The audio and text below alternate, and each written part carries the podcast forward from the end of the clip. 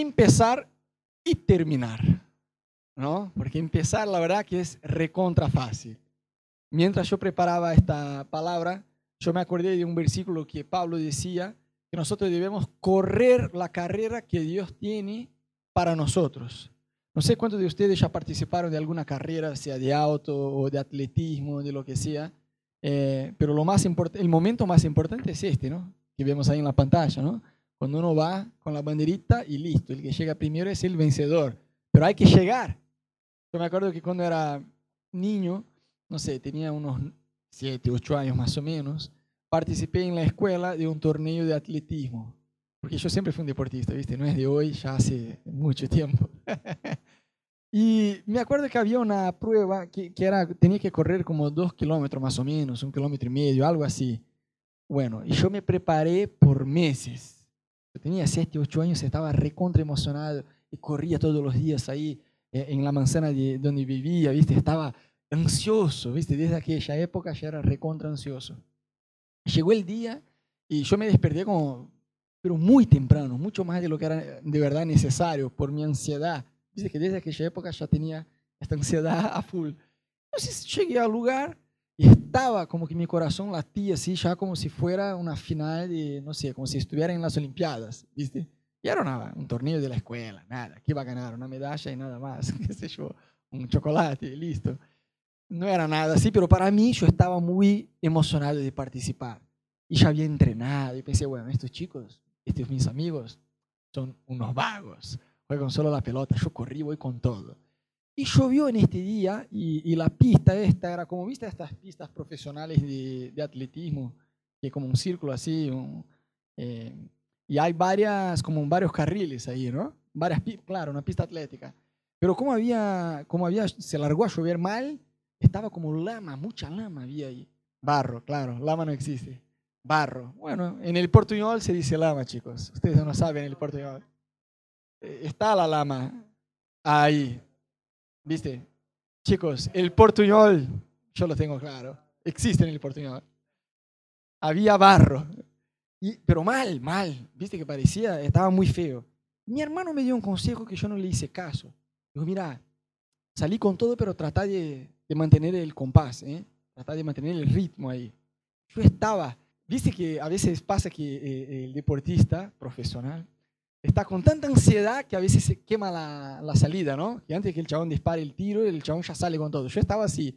Bueno, cuando el chabón disparó el tiro, yo salí como un animal. Fui con todo, todo, todo, pero mal, mal, mal. No había. Mi hermano dijo, pero vos saliste re bien. Saliste como 30 metros más allá de la. Fui con todo. Y estuve ahí fui, hice toda como la mitad de la vuelta y, viste, arranca en la curva, vos haces la curva y cuando llega, después tenés que hacer como si fuera una línea recta hasta que llegue la otra curva, ¿no?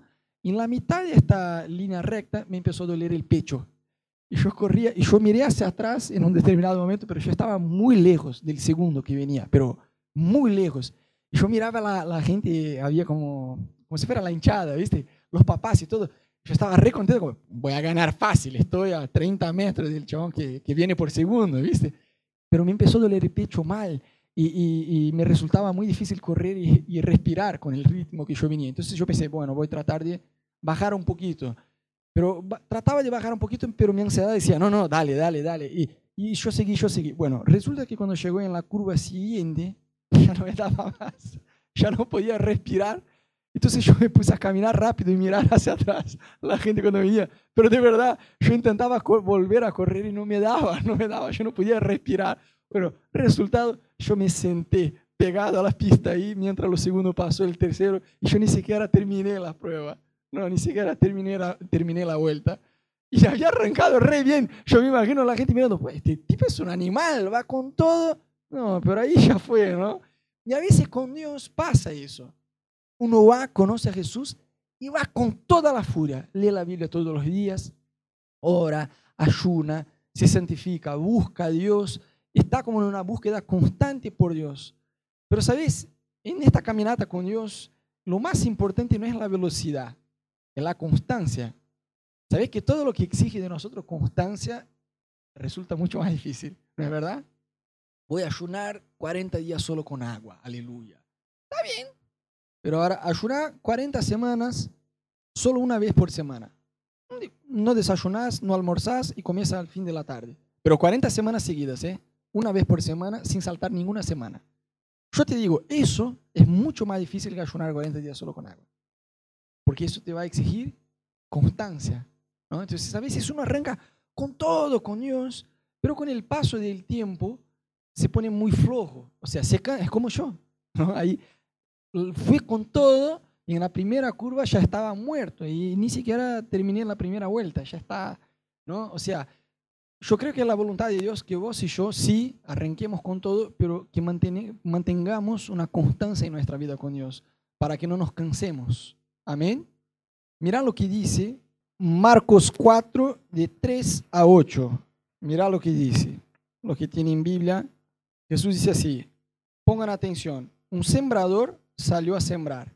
Sucedió que al esparcir él la semilla, una parte cayó junto al camino, y llegaron los pájaros y se las comieron. Otra parte cayó en terreno pedregoso, sin mucha tierra. Esa semilla brotó pronto porque la tierra no era profunda, pero cuando salió el sol, las plantas se marchitaron y por no tener raíz se secaron.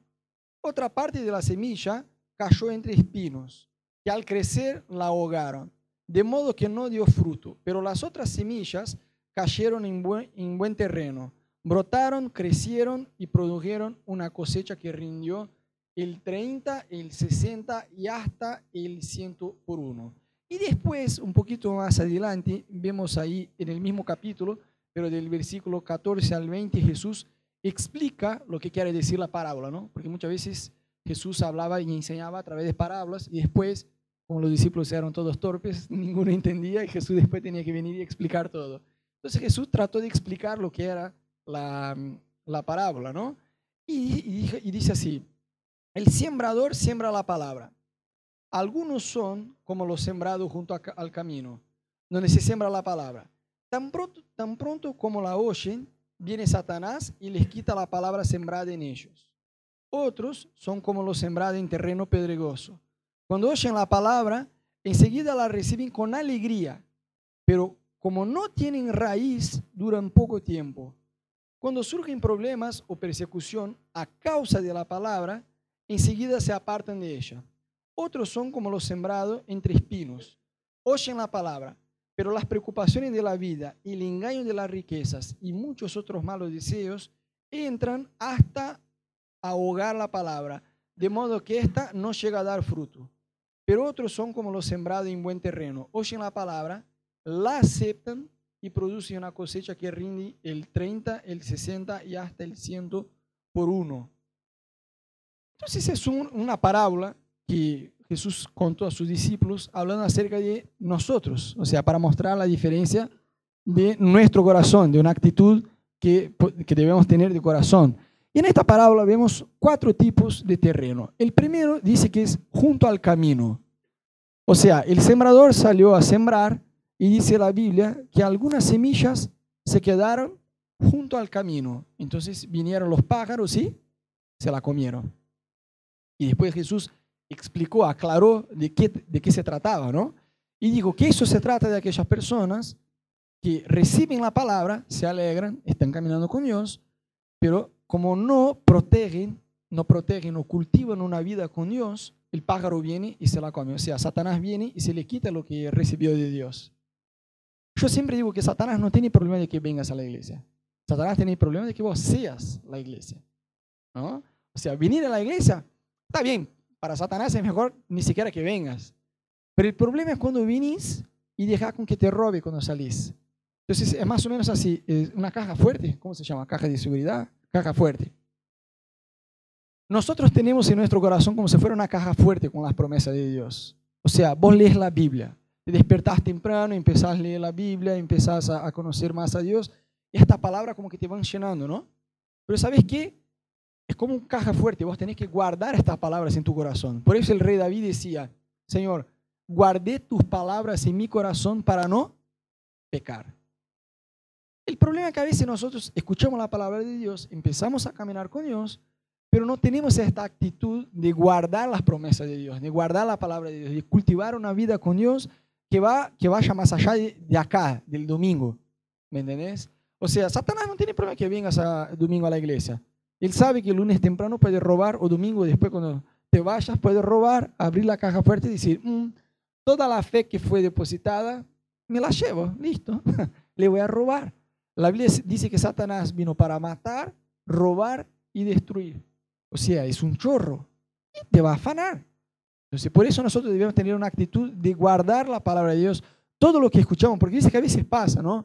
Venimos a la iglesia, dice la Biblia que la fe viene por oír y oír la palabra de Dios. Entonces, uno se va del culto acá o del GBO o del grupo de jóvenes, de lo que sea, se va lleno, ¿no? Vamos sábado ahí en, en los jóvenes, temblamos ahí en la presencia de Dios y nos vamos de ahí lleno de fe. Wow, Dios tiene palabras para mí, yo recibí una palabra profética, yo leí la Biblia, yo fui a una reunión, yo asistí al culto y, fui lleno de Dios, volví de la adrenalina con todo. Está genial. Pero pasa que a la hora que salimos de ahí, como que no mantenemos, no cultivamos lo que, lo que nosotros recibimos de Dios. Entonces Satanás viene y nos lleva. Entonces si uno viene y, y, se llena de fe, fe, no, yo tengo fe que las cosas en mi vida van a, van a andar, van a funcionar, yo tengo fe, no sé, tengo esta enfermedad, Dios me va a sanar. Dios me va a sanar, yo creo, ya no temo la enfermedad porque yo soy una persona de fe. Pero Satanás en la semana viene y te llena de incredulidad. Te roba toda la fe y vos te quedas de vuelta ansioso y preocupado con una enfermedad o con lo que sea, ¿no? O con tu vida financiera. Escuchás la palabra de Dios, practicás lo que dice ahí, estás caminando, estás progresando en Dios, tenés confianza de que nada te va a faltar, de que Dios es tu pastor y que nada te va a faltar, y que la provisión de Dios va a venir, pero ahí llega una cuenta y va a decir, uff, mitad del sueldo ya va a esta cuenta. Y llega otra cuenta y se rompe la cocina. y no sé, y, se rompe la rueda del auto y empieza a tener eh, eh, gastos. ¿Y qué vas a hacer? Es un momento donde Satanás trata de robar toda fe que fue depositada en tu vida, ¿me entiendes? Entonces nos toca a nosotros guardar la semilla que Dios siembra en nuestra vida. Amén. Bueno, después la Biblia muestra un noto terreno, un terreno pedregoso. Yo no soy como Rafa Canchero con este tema de planta y sembrar, no soy paisajista, pero yo sé el básico, que si me voy con una semilla ahí en 9 de julio y tiro sobre eh, el asfalto, no, no va a pasar nada. ¿Por qué? Porque no es el terreno apropiado, ¿me entendés? O sea, un terreno pedregoso no va a generar que, no va a posibilitar que la planta eh, pueda generar raíces, que no va a crecer. Eh, es decir, crecer va, pero se va a morir rápido. Dice la Biblia que el terreno pedregoso son como aquellos que reciben la palabra de Dios con mucha alegría. Mira que no dice de aquellos que reciben como que resistiendo, diciendo, mm, yo no estoy de acuerdo. A mí no me parece que eso es lo correcto. Dice de aquella persona que de verdad reciben la palabra de Dios con alegría. Y empiezan a caminar con Dios. Pero con el paso del tiempo, como no generan raíces, dice la Biblia que por la persecución, o sea, la Biblia muestra, Jesús una vez, una vez dijo, si ustedes piensan que yo vine a traer paz, se equivocaron. Voy a decir, wow, Jesús, ¿qué, te pasó? ¿Está de mala onda hoy? ¿Qué, qué, qué, te pasó? Jesús dijo, si ustedes piensan que yo vine a traer paz, no, yo vine a traer espada entre los familiares del creyente. ¿Cómo así? El hijo se convierte, pero los padres no. Pero no es que los padres no se convierten, los padres pasan a perseguir al hijo. Me acuerdo, o al revés, o sea, pasan cosas así, ¿no? A veces uno tiene una idea de que si viene a la iglesia, todo le va bien, todo le va a cambiar, todo va a joya. Y es verdad, hay una promesa. Jesús dijo, vengan a mí todos ustedes que están cansadas y agobiados, y yo le daré descanso. ¿sí? Es una promesa y es verdad.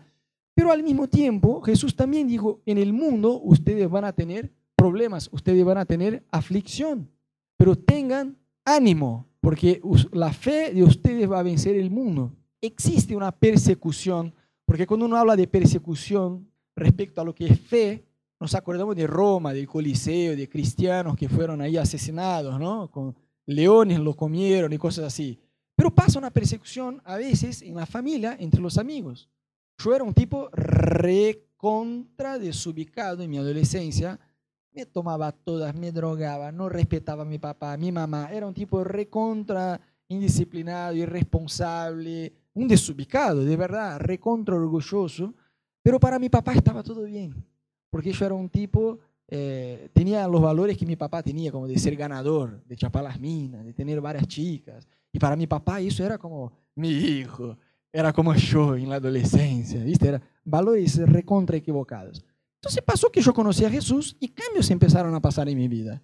Eh, todavía estoy, como cada uno de ustedes, eh, progresando en santidad hasta que Jesús regrese o que yo me vaya. Pero al toque ya se pasaron varios cambios. Ya no estaba tan orgulloso como antes, ya no era este tipo de desubicado, ya empecé a estudiar, a hacer la cosa como corresponde. Pero cuando mi papá se dio cuenta que tenía un, hijo creyente, como que le dio vergüenza. Este me decía, pero eh, ¿dónde vas hoy? Yo decía, a la iglesia, pero de vuelta. ¿Ya no fuiste el domingo pasado? Yo decía, sí, eh, ¿y qué? ¿Va a ser pastor ahora? Y, mi papá no entendía, decía, vos ahora sos fanático. Y, empezó una persecución, mal, mal, mal, de verdad. Mi papá amenazó a dejar de pagar la escuela si yo siguiera yendo a, a la iglesia.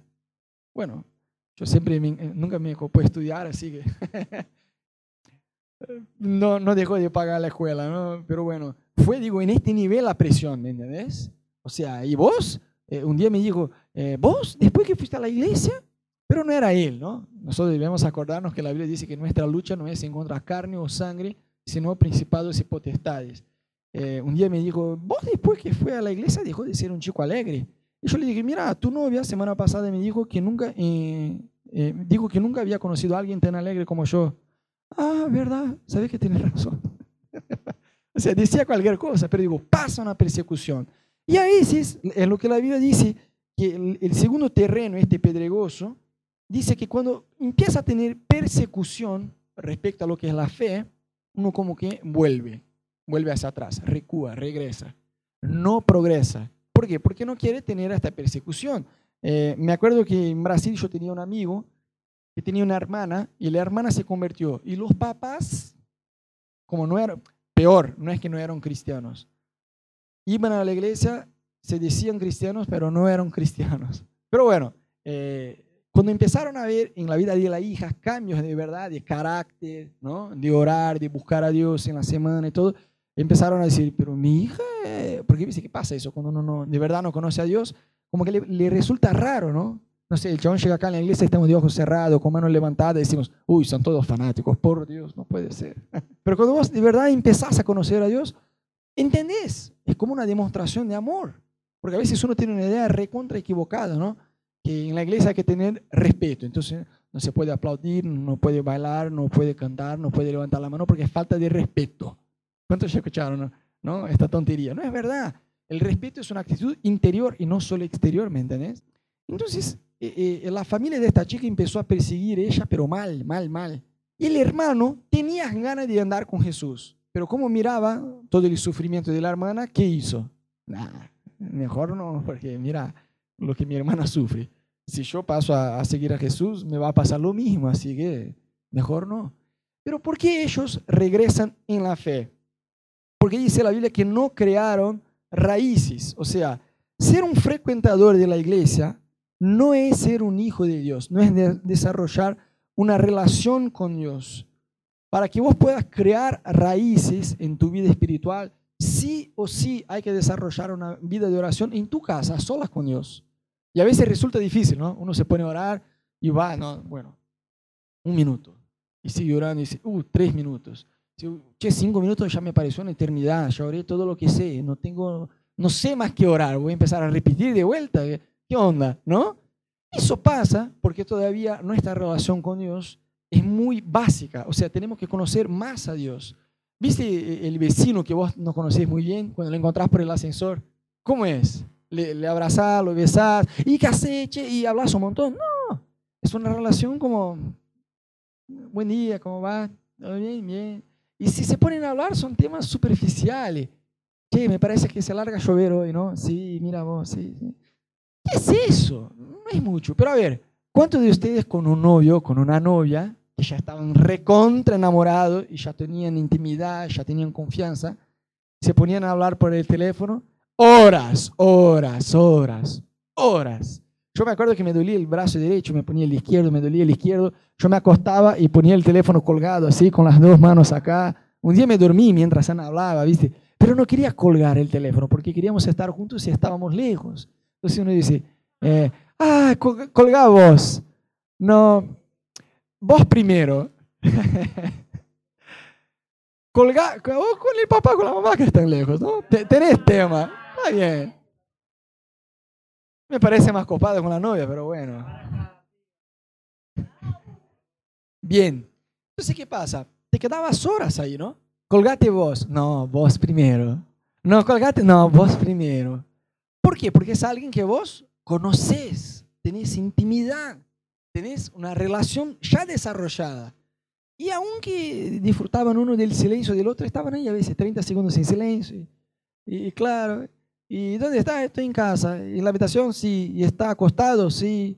¿Y, y qué estás haciendo? No, mira en el techo. Ah, yo también. Hijo, ya no hay tema, pero uno quiere seguir en contacto porque está enamorado. Pasa que la religión te dice, vos tenés que orar. Entonces vas a orar al Dios desconocido. Entonces es aburrido, odio. O llegas a la iglesia, la gente está alabando, están llorando. Y si vos no tenés una relación personal con Jesús, conoces solo el Jesús, o sea, conoces solo la historia de Jesús, pero no conoces el Jesús de la historia. Son dos cosas completamente distintas. La historia de Jesús todos conocen, ¿no? La escuchamos desde chicos en la escuela, ¿no es verdad? Pero conocer el Jesús de la historia te cambia la vida, es otro tema. Y es más, enamorarse de Él, pasar a seguir a Jesús, es otro tema. No es seguir una religión, chicos. Porque la religión, vuelve a decir, te va a decir, hay que orar. Entonces te pones a orar, pero como todavía no conoces a Dios, te cuesta. Lo haces de una forma como no sabes hacer.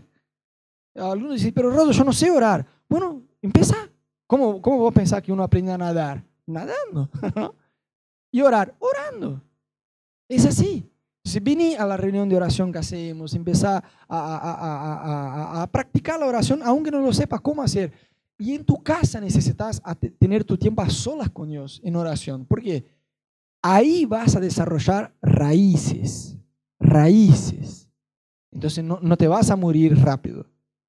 Puede venir la tormenta, puede venir una ráfaga de viento, puede venir lo que sea. Tenés, tenés raíces en tu vida. Porque no sobrevivís de domingo en domingo, de domingo en domingo, no, tenés una vida con Dios a solas en tu casa. Entonces, esta relación con Dios te va a hacer progresar, te va a hacer avanzar.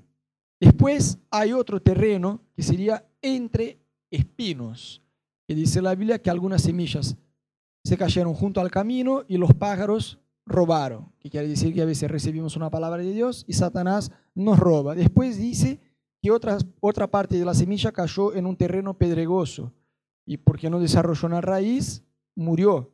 Y después dice que otra parte cayó entre espinos.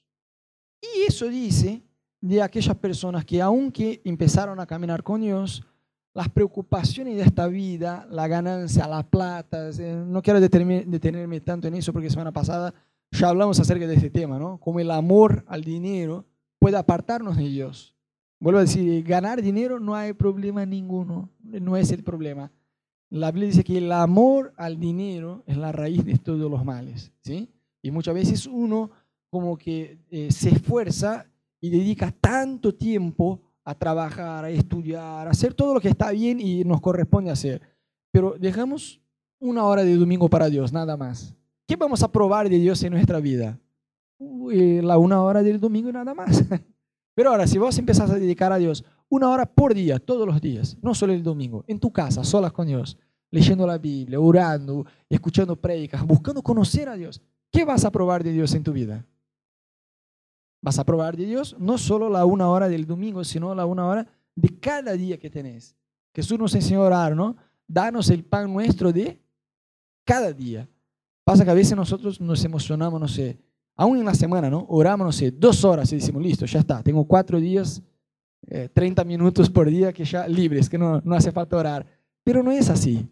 Es como una planta, ¿no? no una planta no necesita una cascata y un montón, 50 litros. Y después, tres meses sin ninguna gotita de agua. Necesita un poquito por día, un poquito por día. Entonces, la semilla que cayó entre los espinos, dice la Biblia que los espinos la ahogaron.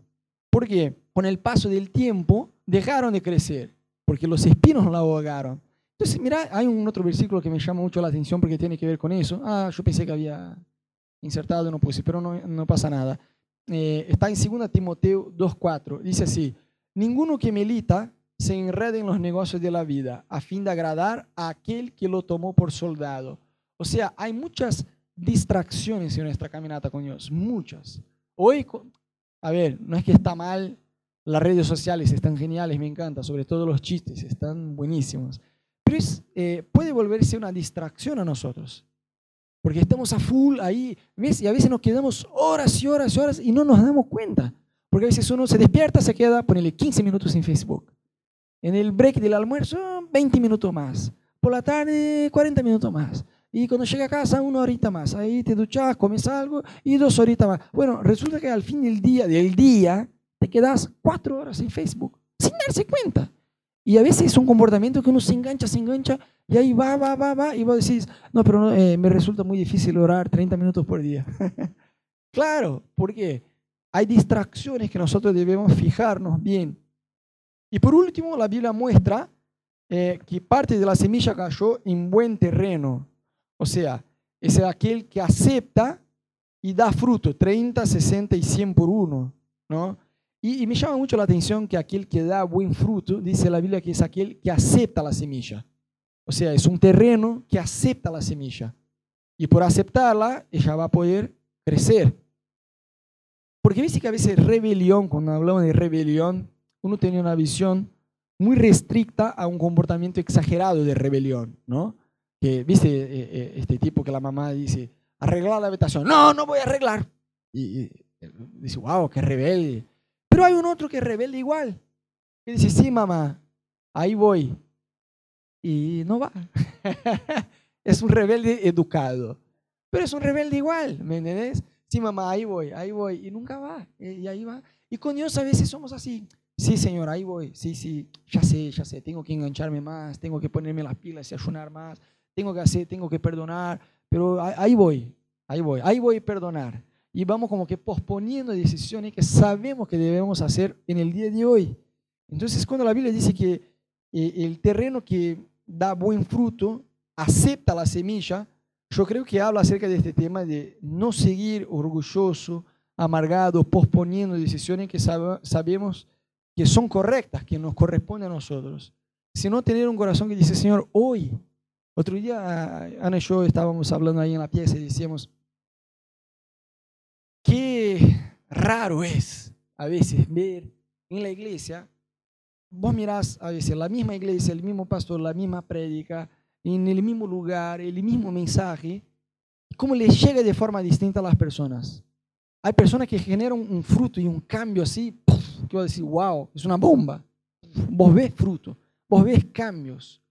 Y a veces hay otras personas que están con la misma dificultad y se quedan ahí patinando año tras año tras año y no hay cambios. O hay cambios, pero a una velocidad muy de tortuga, en slow motion la cosa. ¿Pero por qué? Tiene que ver con una actitud de corazón. Aquellos que dicen, ¿sabes qué? Y hay personas que, no es que esta persona que va, que no hay cambios o que se pasa cambios en su vida, pero a una velocidad de tortuga, no es que ella no está de acuerdo con lo que es predicado. Dice, ah, yo no creo en esto, esta es una pavada, es un mito, yo no creo en Jesús. No, son personas que dicen, yo creo en Jesús, yo creo en la Biblia. Estoy de acuerdo con todo lo que dice. Y voy a empezar a hacer mañana, lunes, como la dieta, ¿no? no lunes arranco la dieta. Y sábado y domingo me mato de comer. Pero lunes, el creyente lunes no progresa. El otro que cambia y que vos ves cambios radicales y dices, wow, cómo Dios realmente se hizo real en la vida de esta persona. No es la persona que dice, yo estoy de acuerdo y mañana voy a empezar a hacer. Es la persona que dice, hoy, ya, ahora, ahora, acá. A partir de ahora, ya está. Perdono. A partir de ahora, yo pido perdón. A partir de ahora, me pongo las pilas en mi vida de oración. A partir de ahora, yo me pongo las pilas a ayunar. A partir de ahora, me pongo las pilas a estudiar la Biblia. ¿Me entendés? O sea, eso te va a generar cambios. Porque a veces distracciones, pequeñas eh, distracciones como que nos apartan de Dios. Eh, hay un personaje en la Biblia, y con eso cierro, que, que me llama mucho la atención, eh, que es Sansón. ¿Sansón? Qué, qué raro en español. Sansón. Sansón. Es casi Samsung, algo así, ¿no? Como Samsung. Eh, sí. Bueno, Sansón, este tipo que, que parece raro. Este tipo, con este nombre raro, dice la Biblia que era un tipo que fue elegido por Dios, separado para Dios, para un gran propósito en Dios. Y dice la Biblia que Dios puso en él una fuerza sobrenatural. Eh, A mí me causa gracia porque a veces yo veo dibujos, porque en aquel tiempo no había fotografía ni video de, de Sansón, y lo hacen como si fuera el Schwarzenegger, así, ¿no? Pero de verdad, yo personalmente, a ver, la Biblia no nos da muchos detalles, ¿eh? Yo no quiero hacer de eso que le voy a decir una doctrina, te estoy diciendo lo que yo creo. No creo que San- eh, Sansón era un chabón como Schwarzenegger, porque eh, su fuerza era sobrenatural. Podía ser un chabón como Cami, de verdad, con el físico de Cami, ¿no? Pero con la fuerza de Schwarzenegger. Porque era una fuerza literalmente sobrenatural que el chabón tenía. Y el chabón era muy parecido a mí, porque no, no cortaba el pelo. el secreto de la fuerza del chabón era no cortarse el pelo. ¿eh? Y el chabón no se cortaba el pelo. Y era algo entre él y Dios. Obviamente era un secreto, o sea, no iba a revelar a sus enemigos. Pero este tipo era del pueblo de Israel, del pueblo de Dios. Y Dios había dado un orden a su pueblo. No se casen con gente ajena, con gente de, de otro pueblo. Ya vemos el yugo desigual desde hace mucho en la Biblia, ¿no? El chabón como que no le hizo caso a Dios. Miró a una chica y dijo, oh, esta está muy buena, un bomboncito, como dice Cami. Esta está un bomboncito, ¿eh? Y ahí fue con todo, se enamoró y ahí estuvo con esta chica. ¿Y qué pasó con el chabón? Empezó a rompiendo principios. Y déjame decir eso con mucho cariño a ustedes, porque les quiero.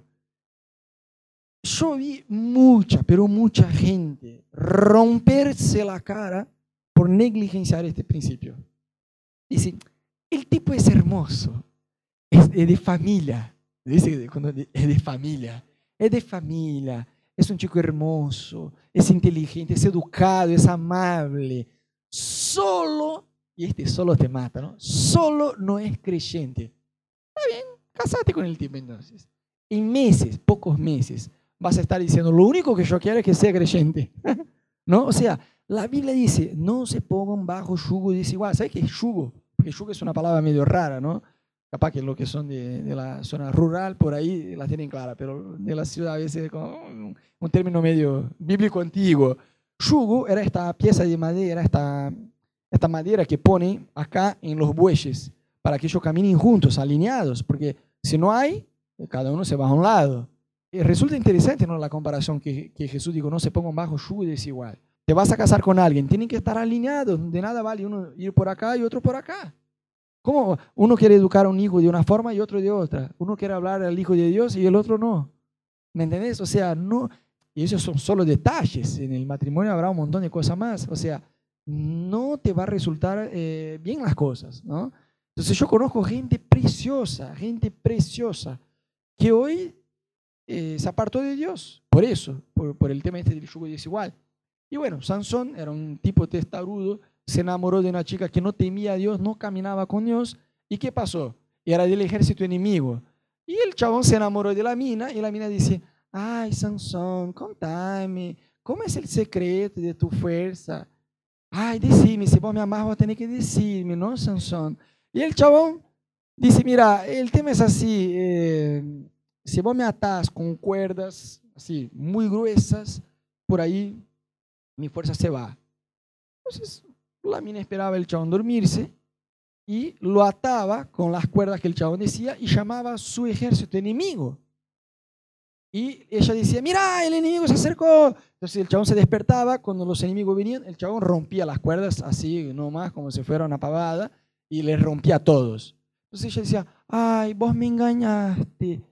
Mira qué torpe era el chabón. Si yo fuera él, y decía, no, vos me engañaste. A ver, yo te dije que con eso sacaría mi fuerza. ¿Por qué me ataste? ¿No? Pero el chabón estaba tan... eh, Viste que un hombre cuando se enamora se queda medio... eh, ¿No?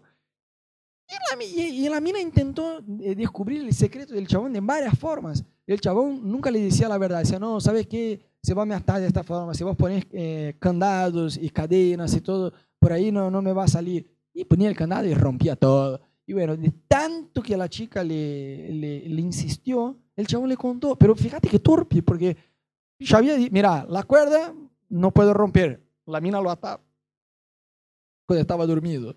Eh, con cadenas, le ponía cadenas. Y después va y dice, sí, si me cortas el pelo se me va la fuerza. Eh, pero, ¿qué, qué, qué torpe que sos, por favor. Obvio que te va a cortar el pelo, ¿no, ¿No ves?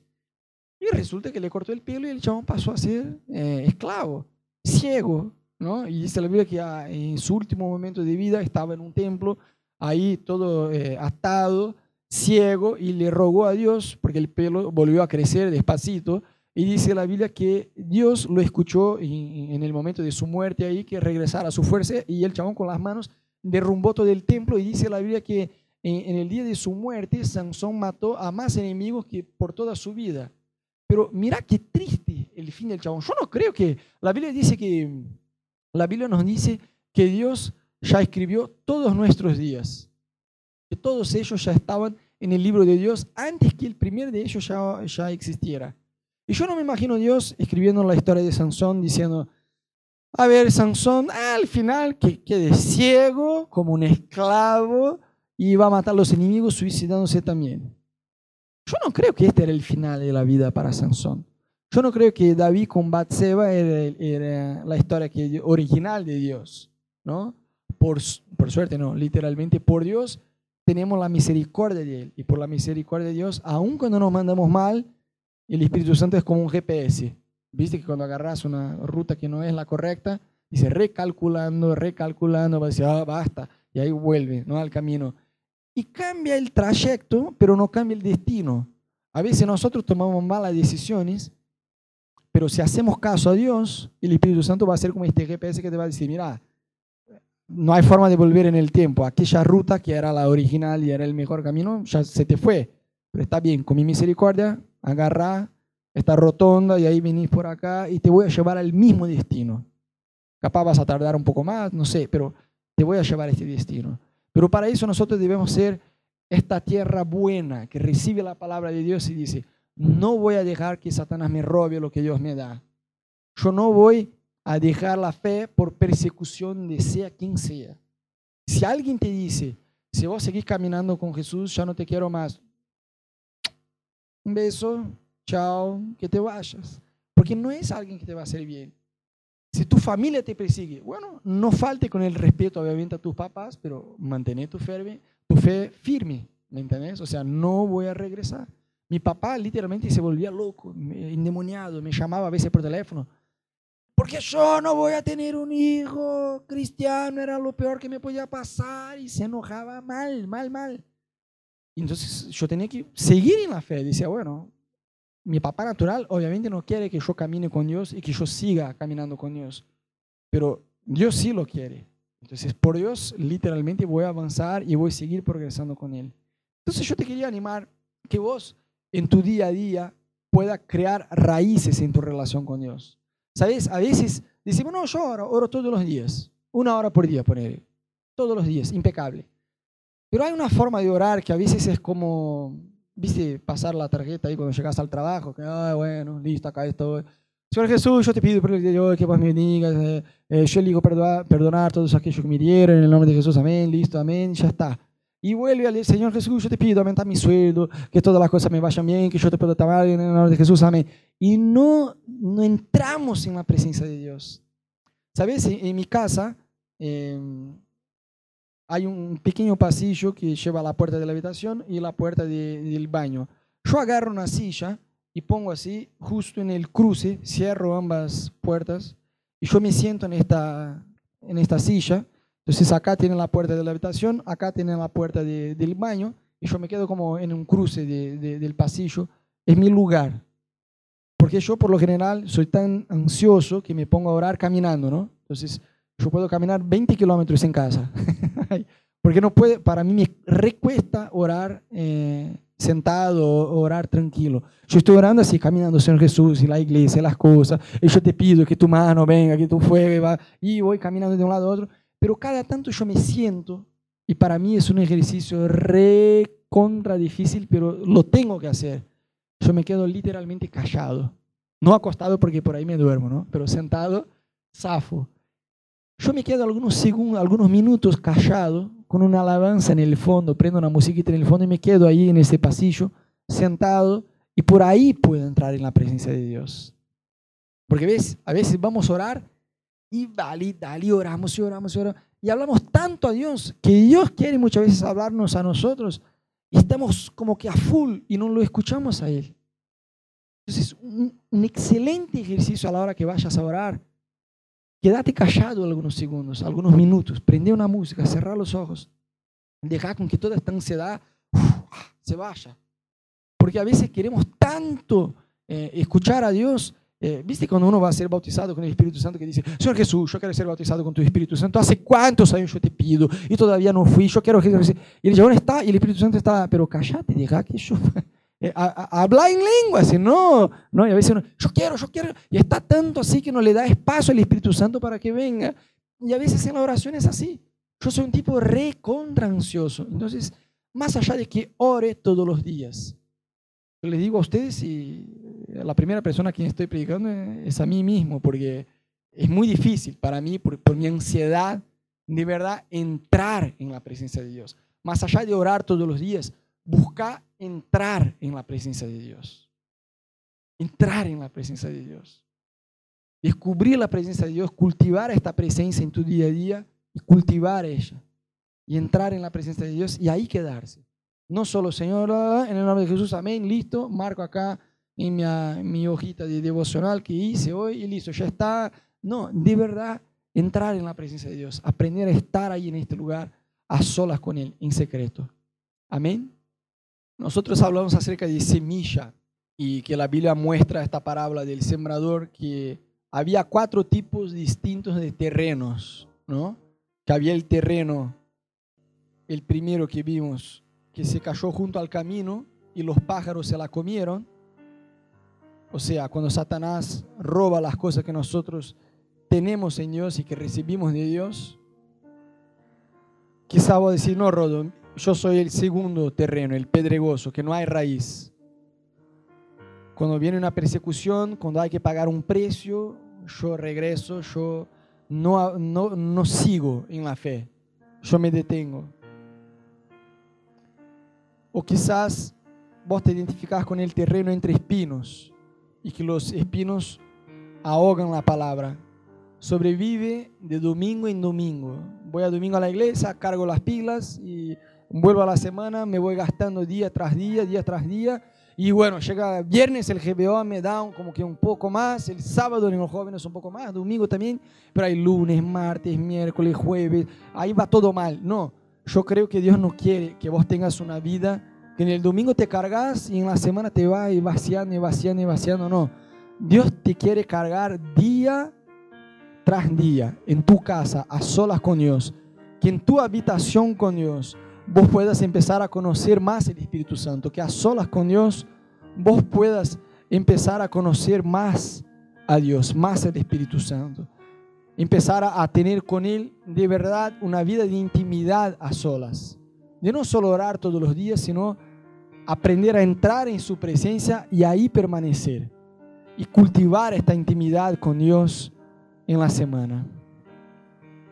Jesús, yo te quiero pedir, Señor, por la vida de cada persona que se encuentra acá, que tu Espíritu realmente pueda llevarnos, Señor, a un lugar de más intimidad con vos.